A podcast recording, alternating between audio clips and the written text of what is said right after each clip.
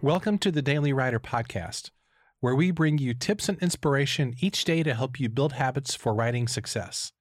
For more resources, including your free Daily Writer Starter Kit, visit dailywriterlife.com. So, this is one of those podcast conversations that's still a little bit baffling to me because I'm shocked that it actually happened. Let me explain. When I was a student in college, way back in the dark ages, and by dark ages I mean the early 1990s, I was introduced to the music of Christian recording artist Wes King. My good friend Jeff Hogan was a guitar player and a worship leader, and we were great friends. And one day I was in his apartment on campus, and he said, You've got to listen to this guy named Wes King. He's a really incredible musician. I love his music. And the first song that Jeff played for me was Wes King's song, Life on the Vine, from his album, Sticks and Stones. And from that moment, I was immediately hooked. I was a massive Wes King fan, and I have remained so literally for decades. In the 1990s and early 2000s, Wes released a number of incredible albums, including The Ultimate Underlying No Denying Motivation, the aforementioned Sticks and Stones, The Robe, Common Creed, A Room Full of Stories, What Matters Most, and also Invention, which was a collaborative album with fellow guitar virtuosos Scott Dente and Phil Keaggy. Now, Wes has also written songs with and collaborated with many, many other Christian artists over the years, such as Michael W. Smith, Amy Grant, Kim Hill, Gordon Kennedy, and most recently, Point of Grace on their album that just came out a few months ago when he collaborated with them on a cover of his song, I Believe. Wes is known as an insightful, lyrical, and theologically minded writer, not to mention an amazing world class level guitarist.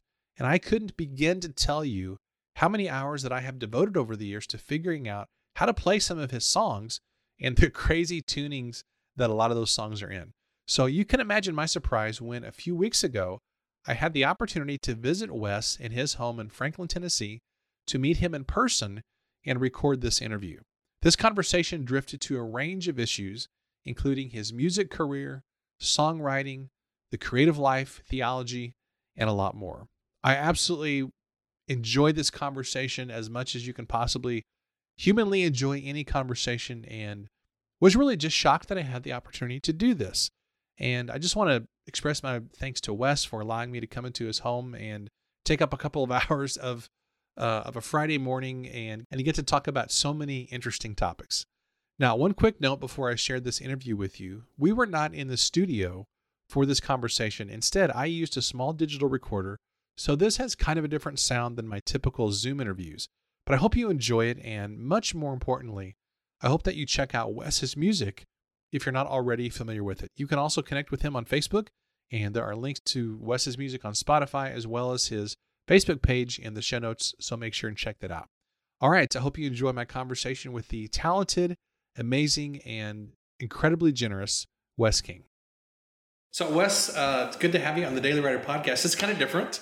Number one, because we're sitting literally in your kitchen. Yep. Uh, number two, because I've been a fan of your music for literally decades and it's just really cool to meet you in person. It's almost kind of surreal, you know. Not that I'm trying to have a fanboy moment, but no. literally when you've listened to somebody's music, oh yeah, for hundreds of hours over your life, and it's mm-hmm. like, oh, like I'm actually getting to meet them. So well, yeah, it's.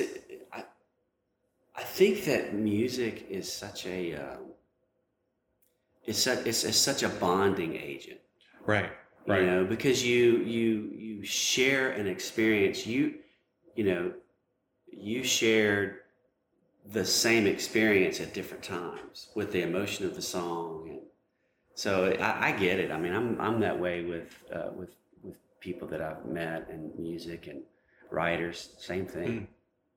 it's funny that you mentioned music is so emotional because i literally remember i was a freshman in college. This would have been 1992 fall of 1992 my good friend jeff hogan he was married um, went to a small christian college in north st louis and i was in his apartment and he talked about this newer artist named Wes King. True story. What year was this? This was '92, and so oh, yeah. he played uh, your Sticks and Stones album. Oh yeah. And I was like, oh my gosh, this is so cool. And then it was so funny because he was a real, he was kind of a rock and roller. Uh, he listened to, you know, a lot of rock music and stuff. and I felt so dumb when when he played. Um, what is what's the first? Life on the Vine. Yes.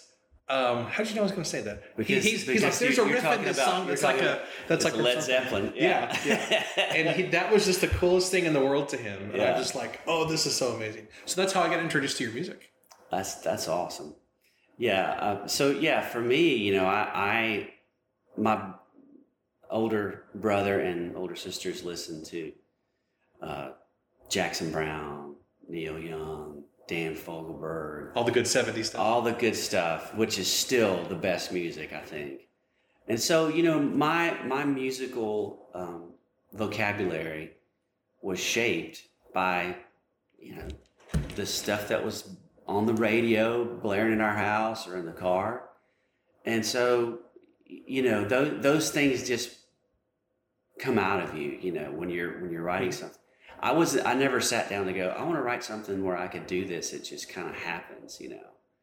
And uh, but I think that's I think that's very I think that's a very um, effective thing to do in music is to is to do nods. You know, it's like when somebody, you know, you meet somebody Almost uh, like sampling. yeah, You know, like a lot of artists. do it, it- yeah, of. it was probably one of the first forms of because Christian music especially didn't do that. Right. You know, so I was Not a little, I was a little bit of a, references. I was a little little bit of a rebel, always have been. But um, yeah, so yeah, that '92 would have been about the time when I was s- sort of, you know, it was make or break for me. Sticks and Stones uh, was critically acclaimed. The first record, Motivation, was critically acclaimed, but they didn't have any radio success, and they said you got to you've got to have radio success if you're going to have a career. And so that's when the road came out, and uh, And is that so? Your your records. I feel like I have a million questions. Sorry. no, you're fine. I guess that's why I do a podcast. So, like the Robe and Common Creed, they, they had a real different sound to them. Yeah. You know, very a lot more radio friendly. Mhm. How does that work whenever you're trying to have a different sound for an album? Is that really the producer? Yes. Did they play a really critical role in the overall kind of the sonic, what it's like sonically and So?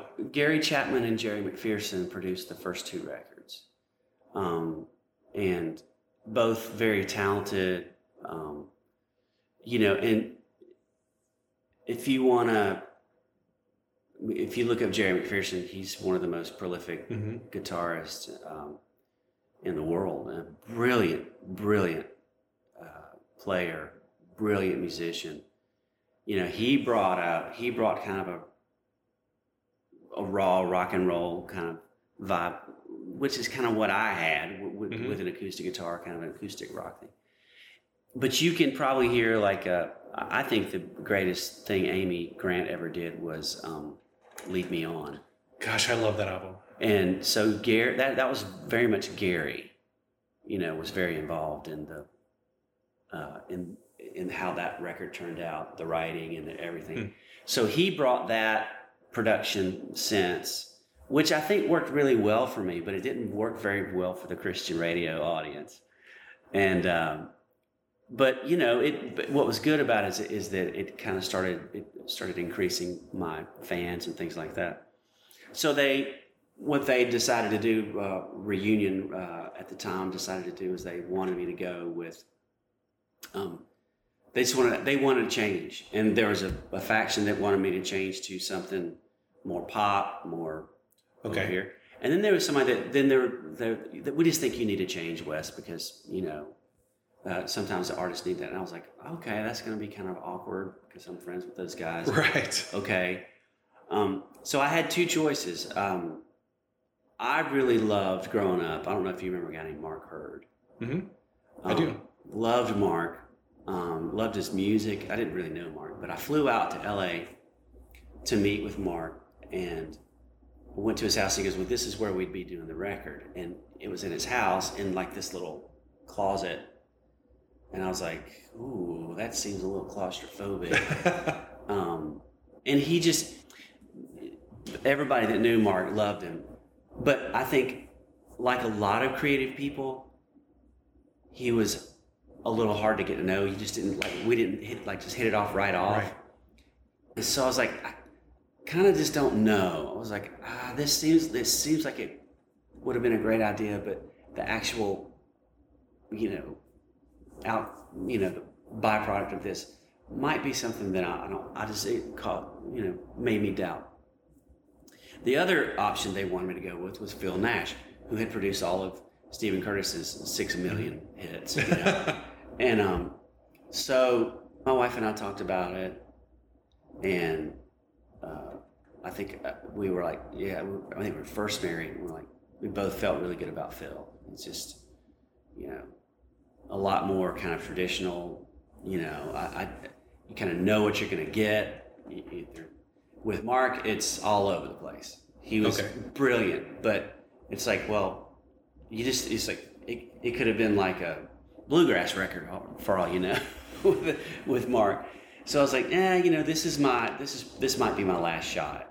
So I went with Phil, and you know, Phil has a he has just a, a great pop sensibility, and and I feel like he was able to do he was able to maintain the little bit of that rawness that I had. Uh, in songs like Martin Luther and I believe they're right, real right. real aggressive, but he also was able to popify you know the robe, um, things like that. So, and somehow you you were able you've always been able to work in some really interesting theological stuff in your songs, which to me was really really unusual, and that to me as a person who at that time in my life was very involved in church ministry and. And those kinds of things, you know, studying the Bible and all that stuff. Um, I thought that was really cool. well, growing up, I went to a little um, Presbyterian church, and the pastor, I mean, it's like it's so small. The pastor is your youth director, you know? Right, right. And so he, uh, Warren Gardner, he really, he made me memorize scripture. He made me read my Bible.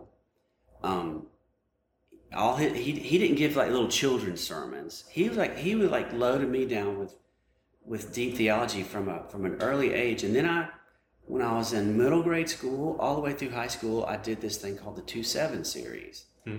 by Navigator by NavPress, and um, just, just sound basic good theology. And so that was ingrained in me at a you know at an early age so whenever I would write something, I would, I would, I had this sense like, am I, is this right? You know, uh, I don't want, you know, this might rhyme, but it might not be right. It mm. might sound good, but it might not be sound. And so I, I would always consult, you know, my, whoever my pastor would be at the time. Um, and so I, I always tried to make sure that I had, um, you know, that kind of accountability. And then also something that happened, um, a lot of my shows, like I said, I'm, I, I you know, I grew up Presbyterian. And um, so I, but I, like, I had this song on my first record called "Power in the Name," mm-hmm. and um, and it almost sounds charismatic, you know, like oh, this guy must be charismatic or something. So I got invited to all these charismatic churches. and I am not charismatic. and so I love Jesus, believe in the resurrection, you know, life after death, all stuff. Uh, Apostles' Creed, but you know, I just, you know, that wasn't my thing, you know. And they would get me to want me to do this and do that, and I, and I was like, ah, I don't. And so I try to like, oh, I forgot or something, you know, because I don't want to offend anybody. So this friend of mine, um, and, and you know, they want me to like be like a pastor and like not baptized, but all but baptized. And I'm like, mm. look, I'm just a singer. I mean, you know, I, I don't, you know, I didn't go to seminary. You know, I'm not ordained. Um, I was, that's what I was going to do. I was, I thought, well, I'll just be a pastor because I, you know, wasn't good at anything else. Not very smart. And, um, not that pastors aren't smart, but skill wise. Um, and so I was like, yeah, man, it, this is so awkward and I feel bad and blah, blah, blah. And he's like, you know what? He goes, you ought to read uh, Charles Spurgeon. because it'll help you as a writer. He was a great writer. He was a very, a very um, sort of poetic preacher. And he said at, the end of his sermons, he always kind of did a, um, a an invitation. Mm-hmm. So he said, "You should you should read that. You should read him. I, am telling you, it would be great for you." And I was like, because I was complaining about it with him. He's my roommate, Kevin Twipp, and uh, so I go to the bookstore, and I think I ordered it from the bookstore because they didn't have it, and I got it, and I started reading this book. I was like, "Man, this is amazing. This is mm-hmm. great stuff. It's sound, but it's beautiful. Like my my old pastor. A lot of times, great theologians are terrible sermonizers. Right. You know, and um, Jonathan Edwards, they say, um, who was a big spark in the in the, uh, the, the Great Awakening in the 1700s, would read his sermons by candlelight.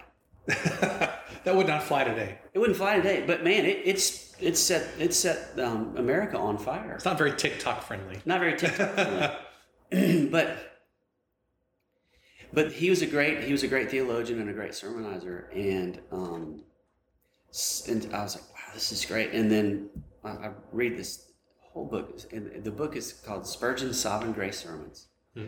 and uh, I think it's one of the last sermons in there uh, where it's it's it's I forget what the topic was on, but he goes, Sinner, you know, you say you have no faith. You're right. You have no faith. Come as you are, and He'll give you the faith that you need.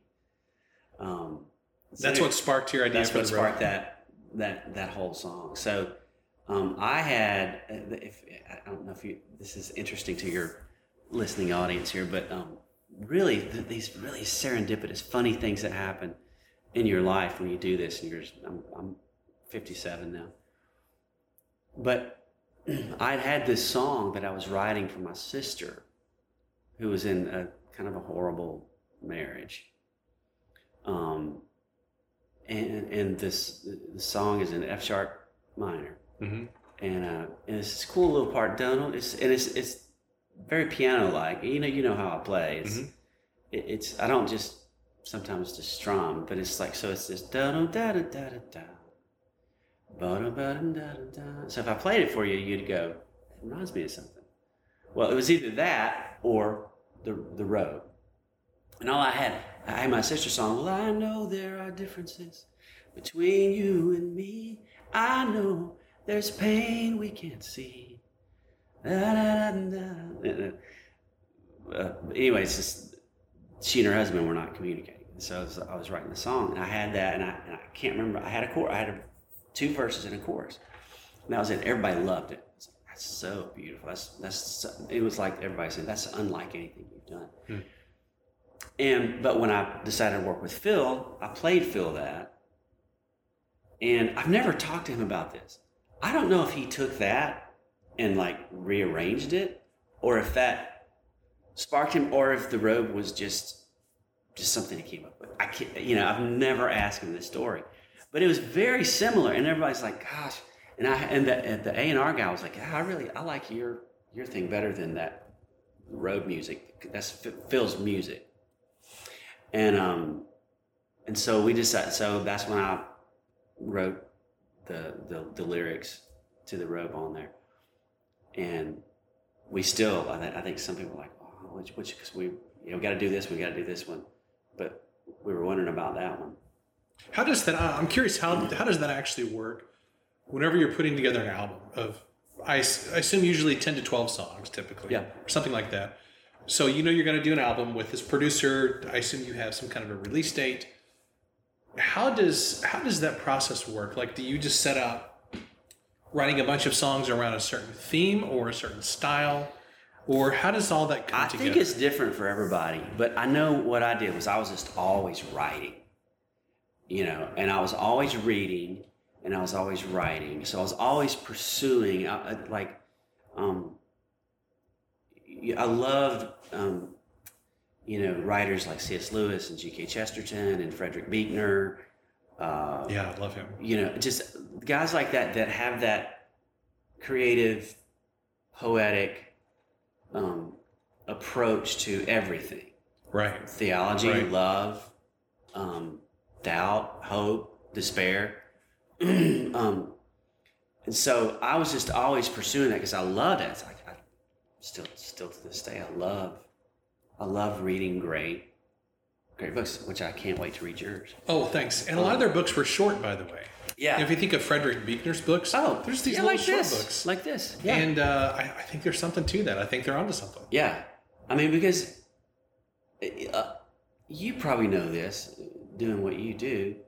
Um, it seems like I I mean, I've I, now I, it's like now I can write a song. I can write a song pretty quick now. It, it might not be that great. It might be. It might be okay. But I know how to do it now. Right. You've got I'm- something to work with. I'm, I, it- there's just elements of what makes a song work, and and I and I feel like um, you know, like what we were talking about earlier. Uh, there's really uh, this this. It's good to have a script. Um, it's good to have themes and things like that, but you can really play with things now. Mhm. But I think a lot of times what happens in novels, with, you know, with these publishers is they go, no, we need 220 pages. Oh, totally. And so and so you end up putting in these store like these side stories or things that you're like, okay, just get to the point. You know. happens all the time in nonfiction books. I mean, whenever I contract with somebody to do a book, I mean, we always start out with a page count. Yeah. Like always. It's because you have to kind of know up front, here's how much space you have to fill. right. The downside of that is, well, what if you don't really have that much to say? Right. Then as a, as a writer, you sort of feel like you have to concoct stuff sometimes or stretch it out or pad it a little bit. This is kind of the dirty little secrets of ghostwriting, I guess, but Uh, we- it is what it is. Isn't that I mean didn't um didn't books used to be released on in the papers like in the newspapers for um or like or like they were how, how the, like the You mean like a serial? yeah Oh yeah, yeah, yeah. Back in the day, and that's it's funny how that has come back around yeah because like the uh, like the serial form of storytelling is really popular in podcasts. It's hugely popular. well I was telling you about the uh the guy that I grew up with his father and all that yeah. uh there's there's a podcast about about that very theme it's called in the red clay Wow, yeah that's crazy. yeah it, it's wild I mean it's right there where I grew up I always wonder what it is about, especially right now, like on Netflix and other things. There's so many series and podcasts devoted to like true crime and murder mysteries. I'm like, what is it about that that attracts people so much?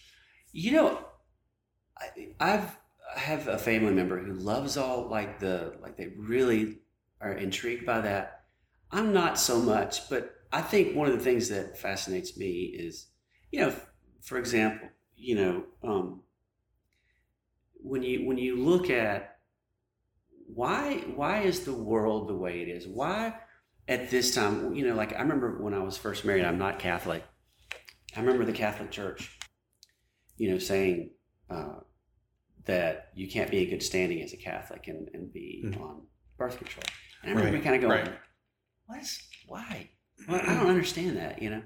But as I've gotten older, it's like the thing, because, because they said when, when you separate sex with children, you're going to have a lot of problems. There's going to be a Right. lot of un, unintended things, and we can see that today Yeah. playing out. Yeah, it's been part of human history. Yeah. But I I was all I I I, love history, and so to me, it's like you know you you you you, you think of something about NASCAR and like why did I mean why do people go to a ring and you know big stadium watch people go round and round Right. and round and and then what does that have to do with World War One and then what does that have to do with organized crime Yes, because it's all connected. it's all connected, you know. And uh, it, so, you know, World War One, you had shell shock. You had the the young men coming home, the fathers coming home, and the wives and the and and the uh, the mothers were like, "What do I do with this person who is completely obliterated emotionally?" Mhm. And they wouldn't work, and they didn't go to church. So, the, so while they're away, the women all started, you know, running the church. So that Yeah. has an, that has an influence on how on Christianity, on you know, and and so so the men medicate themselves, get drunk, and they they turn into you know alcoholics. So then the women push the temperance movement and the prohibition, and well, then that gives us uh, moonshine, and and the guys, and so the guys would soup their cars up so they could outrun the law with Yeah. their moonshine, and that so that that that gives us. Uh, uh, you know, I, I, I think that gave us the FBI. I wouldn't be surprised. I- and it- but but so it's like I think all these things, like you know, the crime, this crime, this crime, the organized crime started happening because of something, maybe a good intention, and maybe an unnecessary war, which you know it seems like we're plagued with for eternity. Yeah. These unnecessary wars. We send our we send our young men to fight these wars, and they come back, you know, either blown apart or have their face missing, and uh, all for, all for what? All for what? You know, um, if if we're fighting for something good and we're fighting evil, I'm all for it. I, send me, but you know, it, it just it just seems like and this to me this podcast like this. I mean, I'll listen to podcasts and you know when pe- it's like when I was young, you know, you, you you were told this is this is the deal. We're the good Yeah. guys and they're the Yeah. bad guys, and it's like you know, oh, okay, that sounds good. And then all of a sudden you, you start hearing a little bit, well, did you know this? And did you know this? It's like, whoa, wait a second. And that's a horse of a different color, you know? And I, that's what I love about what, you know, I think some of the, some of the things that are getting out are just unhealthy and destructive, but there are other things that I think are, are causing people to stand up and go, wait just a second. Wait, before I sign this, yeah. I want to know Yeah. a little bit more. Whereas used to, I think we just signed off on everything. Well, because the guy on TV said it. Well, there's there seems like it seems like we have a lot more mistrust in any kind of institution Yeah, than there was even like when we were kids. You know, you have church, the government, uh, even like the Supreme Court, which when I was a kid, that nobody was- would ever have doubted that. right, right. But but there is like a loss of trust in any kind of institutions. Yeah, I suppose that's healthy yeah, because something has to kind of rise up from the ashes of that at some Right. point, which is how the way the civilization works. And yeah, you know, things rise and fall, and yeah. I mean, like, it's like Rome. Yeah. you know, basically. I mean, in so many other civilizations that that we probably don't even know about. Yeah, Um, yeah, it's yeah, it's it's fat. It, I think it's a very it's a we are at the tipping point in the in the world right now. Um, I think everybody senses it too. yeah, That we're, we're on the, we're kind of on the verge of something. yeah, Nobody really knows quite sure what it is. yeah, But that there's something that's kind of fundamentally different yeah. than it has been in our lifetimes. Yes, and I and I and I think it's more than just information. Yeah. Um, Yeah. I, it's it's um, yeah, and I, I have no idea what it is, but the world is changing, and you know my my sons, their uh, twins are twenty five, and George is twenty, and I never thought I would be that parent that doesn't kind of understand what's going on, man. uh, but you know they they have like them telling me the the dating landscape is just mind boggling. the, the I I don't know. I don't know. I'd probably I'd probably just become a monk or something uh, with with the stuff that they tell me about how drastically, you know, different it is. yeah, I don't know how you would function. Yeah. I mean, being being like a Gen Xer, I'm like, okay, you know, we were sort of the last generation to grow up.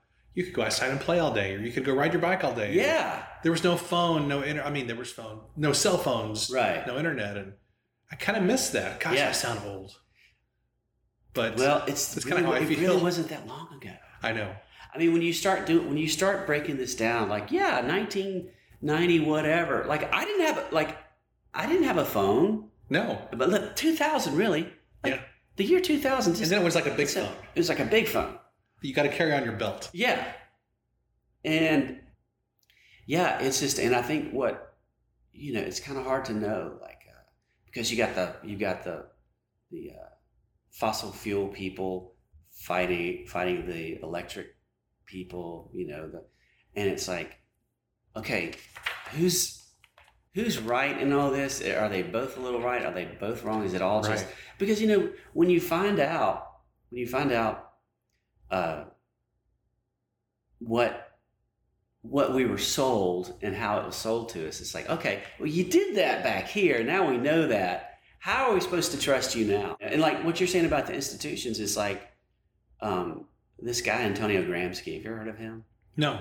So um, there was uh, in the just just before um, right after World War One, there was something called the Frankfurt School in Okay. Germany, and um, it was basically a Marxist kind of outfit, and they were kind of taking over powerful places in Germany. Well, they tended to be Jewish, so Hitler came to power. They ran them out. Hmm. A lot of them came here, um, and uh, they went to Columbia University, and basically they're very smart, so they took over Columbia University. And so what what Antonio Gramsci, who was no, no, that's somebody else. But what Gramsci said is we, you know, the only way we're going to overthrow um, the American kind of Christian patriarchal kind of thing is if we do the slow march through the institutions. Hmm. We, we need to take over education. We need to take over entertainment. We need to take over government, and we need to take we need to take over their religion. And they've done it. Hmm. And uh, you know, it's like so, you know some of the denom- denominations I've been involved with, they're they're going they're they're they're going away from a biblical based things like we, we need to change this because this does what you know the last i checked christianity was supposed to change me Right. right, Right. i'm not supposed to change christianity to make it fit me but that's what a lot of these churches are doing and you know so the so the institutions uh, have been taken over and you're like okay there's either going to be like a, a reformation a revolution or a combination because i think there you know there are people that are just kind of in, in the dark on it. There are people that are waking up to it. And of those people there are the you know the angry and then there are the, there's the the people that are going how do we how do we Hmm. reform this? The angry is the revolution. That's when you Right. that's when you see buildings burn you know you see violence. So you know what i hope happens is a reformation.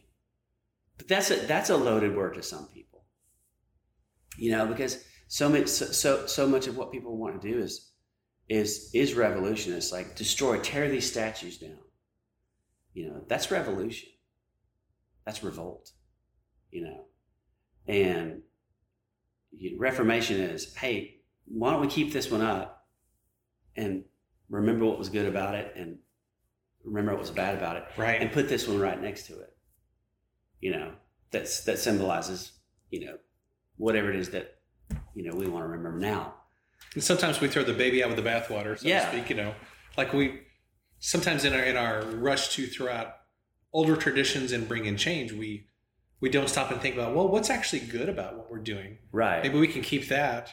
And but, but I guess that's just human nature. Well it is To some and- degree. but it but it's it's reformation versus um re- re- revolution I never GK thought about that. That's G- really good. Yeah.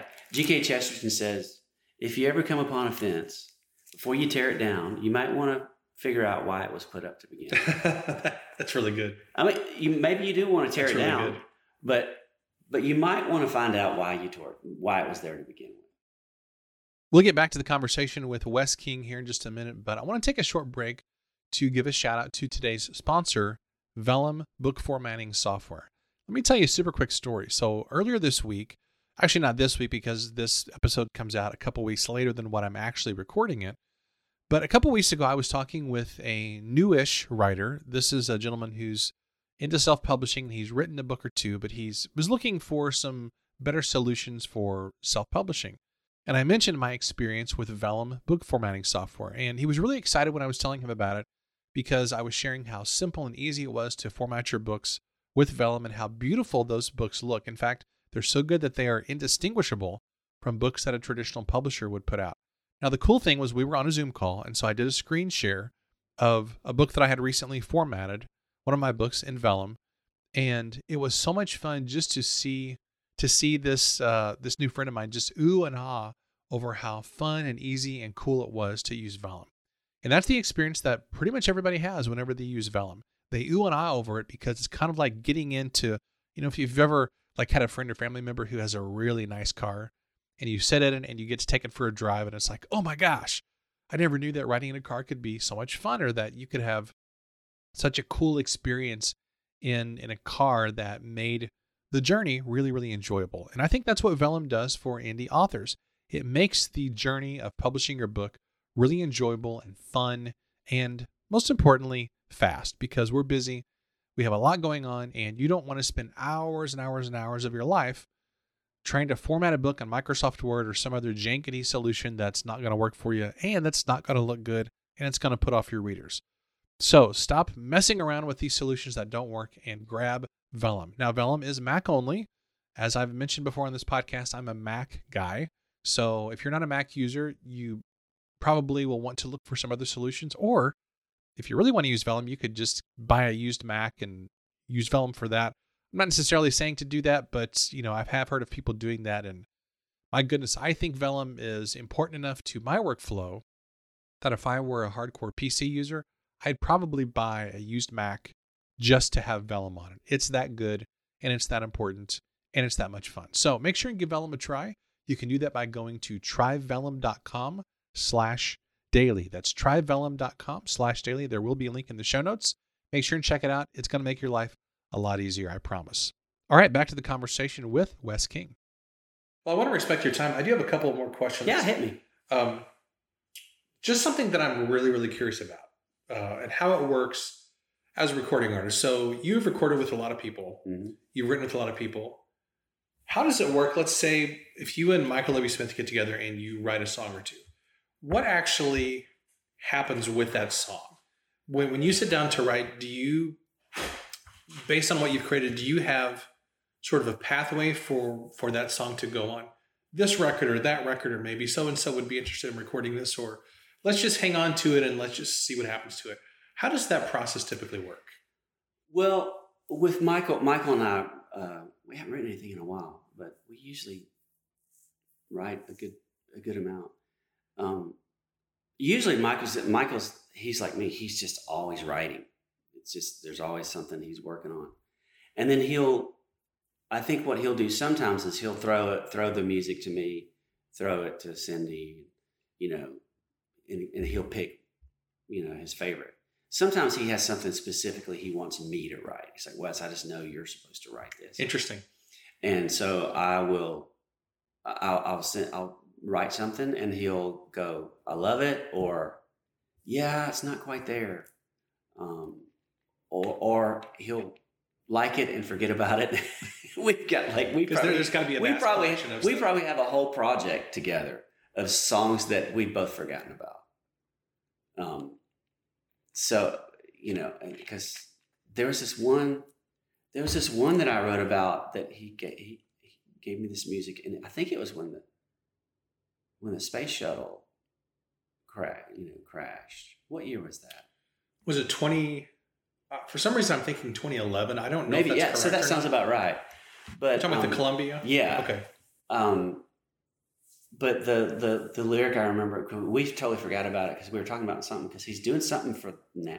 I think he's doing something for NASA, something, and he's like, yeah. It's like you remember that song that we wrote about the space shuttle? He's like, no, what?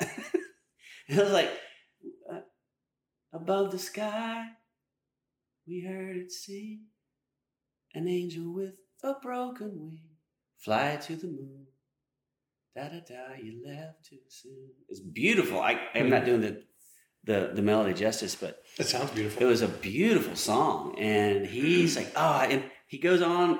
He's he's like me. He has a bad, I think, a bad memory about things, but uh, but like uh, Gordon Kennedy and I uh, wrote a song, and we were sitting out there on my porch, and I was I was like, I got this little ditty, you know so I started playing. He's like, "Yeah, that's cool." He goes, "Then what? If, what if you go here, go here?" And then so we we came up with the music, and then a week later he comes over, and uh, he says, "Well, what, what's this going to be about?" I, I, I don't know. So we start talking, talking, and um, he goes, "Well," he goes, "I have this, I have this thing, like because you know, because I feel like um, how did he say it? He said something like, um, you know, like I feel like I'm I, I aim and I miss the mark, and or I said that, you know, I said I feel like I just sometimes I aim and I miss the mark a lot, and he goes, you know, Wes, he goes, I think we're just supposed to shoot the arrow, and then God paints the bullseye wherever the arrow lands. I was like, That's really go. good.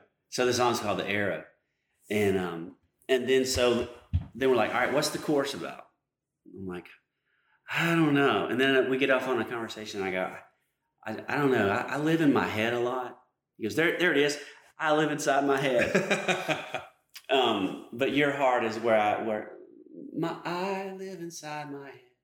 But your heart is where. But my heart is where you live instead. That's something like that. But so anyway, we're hopefully I got the files. I'm gonna put the guitar, my guitar part down on that. so sometimes it, it's a process of you're creating something that doesn't have a home yet. Right. But sometimes if you're working on a specific project, you're writing toward that project. Yes. Whatever that is. Yes. I mean, it, it, it I think some people sit down and they go, I want to write a, uh, I want to write a, uh, a record and here's the theme. And so you, you map it out like that. I never did that. I kind of, I, I think I'd kind of like to do that because I think that would be cool. Michael Card Yeah. does that all the time. Uh, but for me, it was just, uh, you know, I started here and I, I wound up here, along here. I wrote this because this happened, this happened, and this happened. And, you know, yeah, I mean, there's a lot of, lot. Oh, I was going to, the thing I was going to tell you about this, this kind of goes in what you're saying. Um, remember how I told you we, we were going to go with that, my sister's song on the road? Mhm. Well, I had a demo that I made it at my house, I guess on a tape recorder or something, of that song.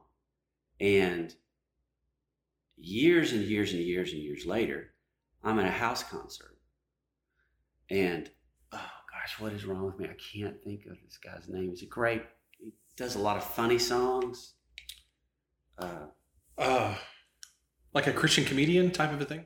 No, he, he's he's a great writer. His wife's a great singer, and they sing do things together. They they tour with Andrew Peterson a lot. Uh, the, the, the Christmas show. What is his name? I can't. I mean, I've had him over my house. This is chemo brain. This is what happens to me. But anyway, he's a brilliant writer. Um, um, if I think of it, I'll, I'll text you his name. But um, we're at a house concert, you know, right down the road here. These friends of ours with Jill and Andy Gullahorn. Oh, Yes, okay. Okay. Andy Gullahorn. Um, and I don't know Andy, right? Um, but I'm I'm there, and he's like, "Wes King's here. Wes, would you do a song?" Said, sure. Okay, you know. So I do a song, and then they take a break, and he goes, "Hey man, thanks for being here," and blah blah blah. And everybody's getting drinks and snacks and stuff. And he gets his guitar and he goes, "Hey man, you know this song right here?" And he starts playing that song that I didn't cut on the road record. And I'm going, and I am, I'm, I'm going, this is, I never, I didn't even finish the song, so I never would have played it live. How do you, and I was like, and he's doing, he's doing like that intricate part. And I was like, how do you know? And he starts singing it. I said, how do you know this song? It was like, are you some kind of a, you know, you know, Something mystical going on. something here. mystical going on here. And he goes, he goes, I was the, I worked at Reunion Records. I was an intern, and they made me catalog all their artists, writers' songs. And he said, I always loved that song. and he played it for me. But that, you don't know what happens to songs sometimes. What happens? Sometimes they just die. They just, unfinished songs sitting somewhere in some, you know, warehouse Oh my gosh. that nobody hilarious. knows about. But Andy pulled that song up. It's pretty wild. So what what is the deal with? I feel like Jerry Seinfeld here. Like, what's the deal with? But you hear all the time of artists who have like all these backlog of songs. yeah. You know, like for example, Prince, hmm who reportedly has you know all this massive trove of unreleased unreleased music. What what is the gap between let's say artists who have all these songs, maybe even recordings of their songs, but then they're not released? Is it just because there's so much time and expense and all these assets involved in actually producing an album, releasing it, and kind of the monetization aspect of it sometimes. You mean like so for someone like Prince? Why don't they? Why isn't somebody? Well, it's probably because or, or any it's artist caught really, up- for that matter. uh, well, for him, it, I, I would think that it's caught up in some kind of estate thing. Maybe some yeah some legal wrangling or There's something. some yeah, somebody owns it. Somebody's they're they're fighting over it. That's and they'll be fighting over it for a while, yeah. and then and then and it might not ever come out. Um, but like with me, um, I think any songs that I've written, uh, you know, while I was under this contract or that contract, um, it's just it, they they have ownership in it, and I could probably record it, but I would have to pay them residuals and things. like Really? So that's the way that works. Whenever you're under contract with a with a record label, Well, anything that you write no. belongs to them. No, i- i- if I if I have a if I have a writer's contract, it, uh, Oh, okay. yeah. So and, it, and and they they're different. I mean, it might be you know we own this, and then it all goes back to you. I think all my records, like all the masters of my records, I could if I could get them all back, they're mine now. Because after seven years, that all goes back to me. I think that's, That's I fascinating. think that's right. Somebody told me that, and I was like, really? If that's the case, man, I want to go get those things. Um, but yeah, I mean, it's just it, it's it, you know, and the and the the person who changed a lot of that was Elvis. You know, Yeah. and it, and, and it was Charles Dickens, right? For the for the for the Yeah. writers, he fought for because I mean, in, in America they were printing his books and by the millions, and he was getting nothing for it. Wh- Which you just go, that's What? that's insane. Yeah, I mean, it's that's intellectual. That, that's where the concept of intellectual property. I'm pretty sure that it. it I, Wow. maybe I'm asking you something that you, you don't know, but I, I think that the whole intellectual property concept came from Charles Dickens. I didn't realize that. Yeah, That's fascinating. yeah, because he was he, he was he was so taken advantage of here. I think he, he got paid in England, but even then it was like you That's a very American thing to do. Is just Yeah. to take advantage of somebody Yeah. and Yeah. we're just gonna print your books. And yeah Heck with copyright. yeah you you're way over there. You'll never know. He'll never find out. That's crazy. Um, I do have one more question here. Yeah. Um, so, if people would like to get in touch with you, um, like where should they go to find out more about your music or uh, things that you're up to? Any news items, anything like that? I always kind of ask podcast guests that. Yeah, well, um, I mean, right now it's it's going to be Facebook. I'm I really want to work on a website for my sons because they're uh, starting to release things, and um, and we're trying to figure out the name. You know, they're the, the King Brothers is a little weak.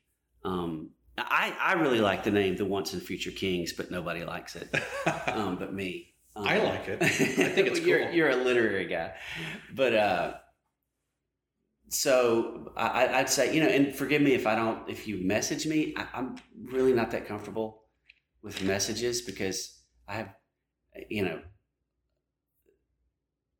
this is going to sound funny. I mean, I'm I'm not like you know Brad Pitt or something, but I I don't feel comfortable with women.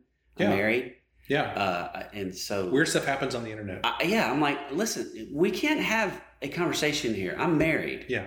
You know. Yeah. Uh, so I totally get it. and and then I also have like other weird things, and I'm, I just I, Your name I, has been out there for a long time. it's been so- out there for a long time, and so I do have like a. So sometimes I think we, when I was with this other agent, we have a thing that thank you for contacting us, but you know, like uh, what what you can do if if you want to get us, you know, to come and play near you or something or uh, whatever. If you go, if you if you'll write, you know, under a comment under one of my things or something, and say, hey, I'd like to. I, I'm doing a concert this month because somebody did that, uh, and then I went. I did go to message. That's cool. But I've got to be brought to message over Totally, here so that so that I don't because I don't I don't want to walk into some kind of like weird Yeah. trap. It's just it's just a different world. I hate to, I hate that I'm not. It was nice back in the day when other people handled that. You know, like, like my schedule today when you show up and I'm in my PJs. yeah, the, the world is kind of different yeah.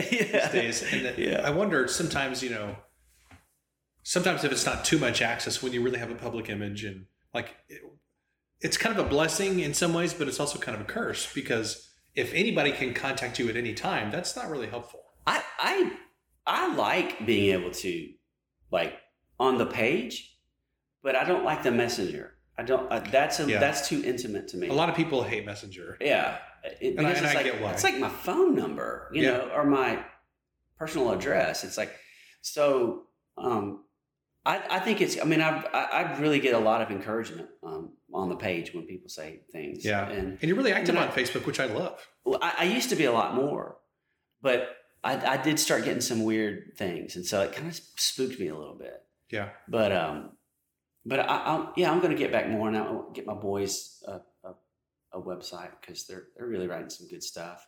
We did a show the other night. It was so much fun.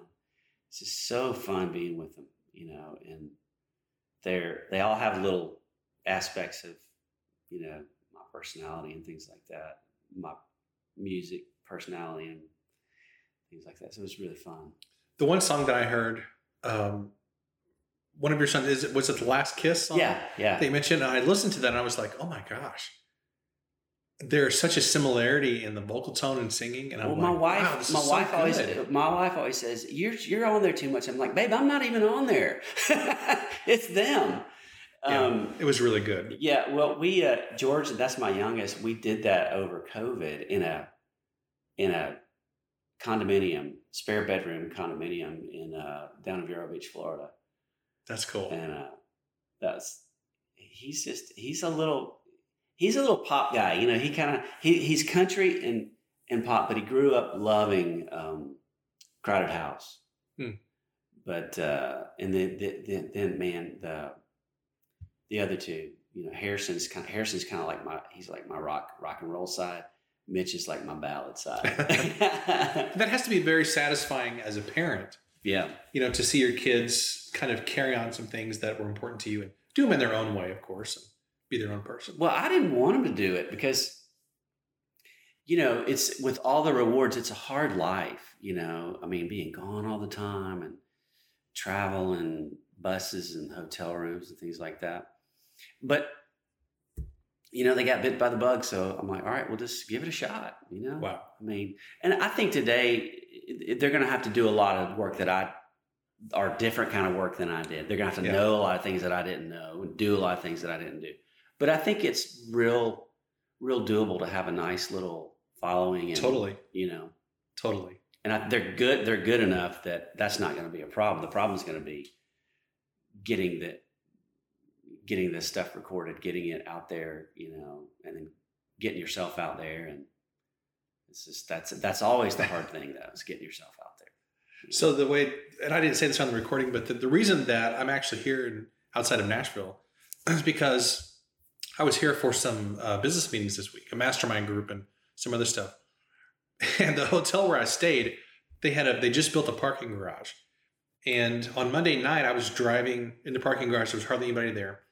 And then I came across this couple who was filming stuff for TikTok and Instagram. So you're talking about kind of building your own following Yeah. and everything. Yeah. And I felt so bad because I totally photobombed.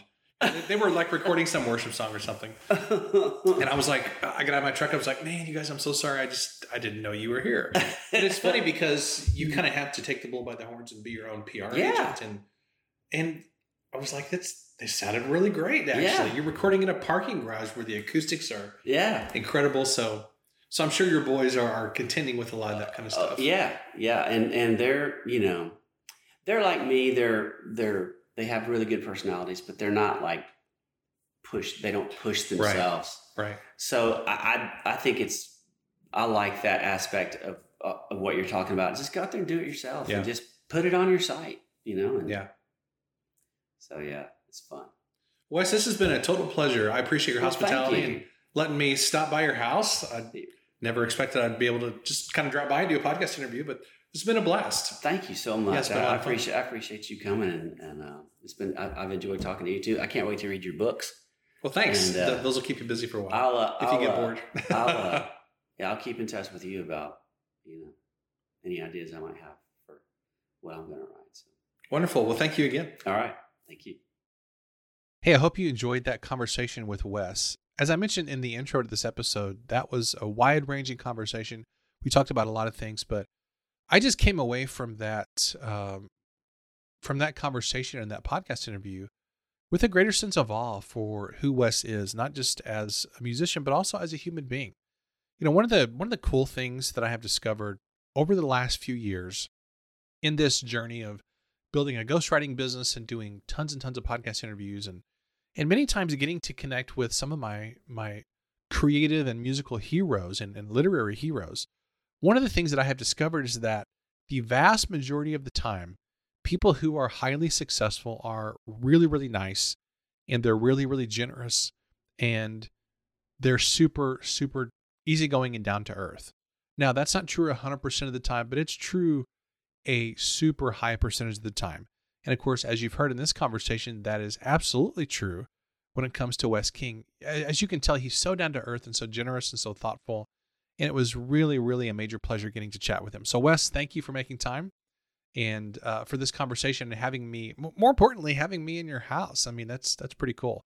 I really considered it an honor to visit with you that day and um, look forward to future conversations. And for everybody else, I hope that, again, that you enjoyed this conversation and that you will go check out Wes's music if you're not familiar with it and also connecting with him on his Facebook page. So there are links to that in the show notes. Make sure and check it out. And as always, thanks for listening, and I'll catch you next time.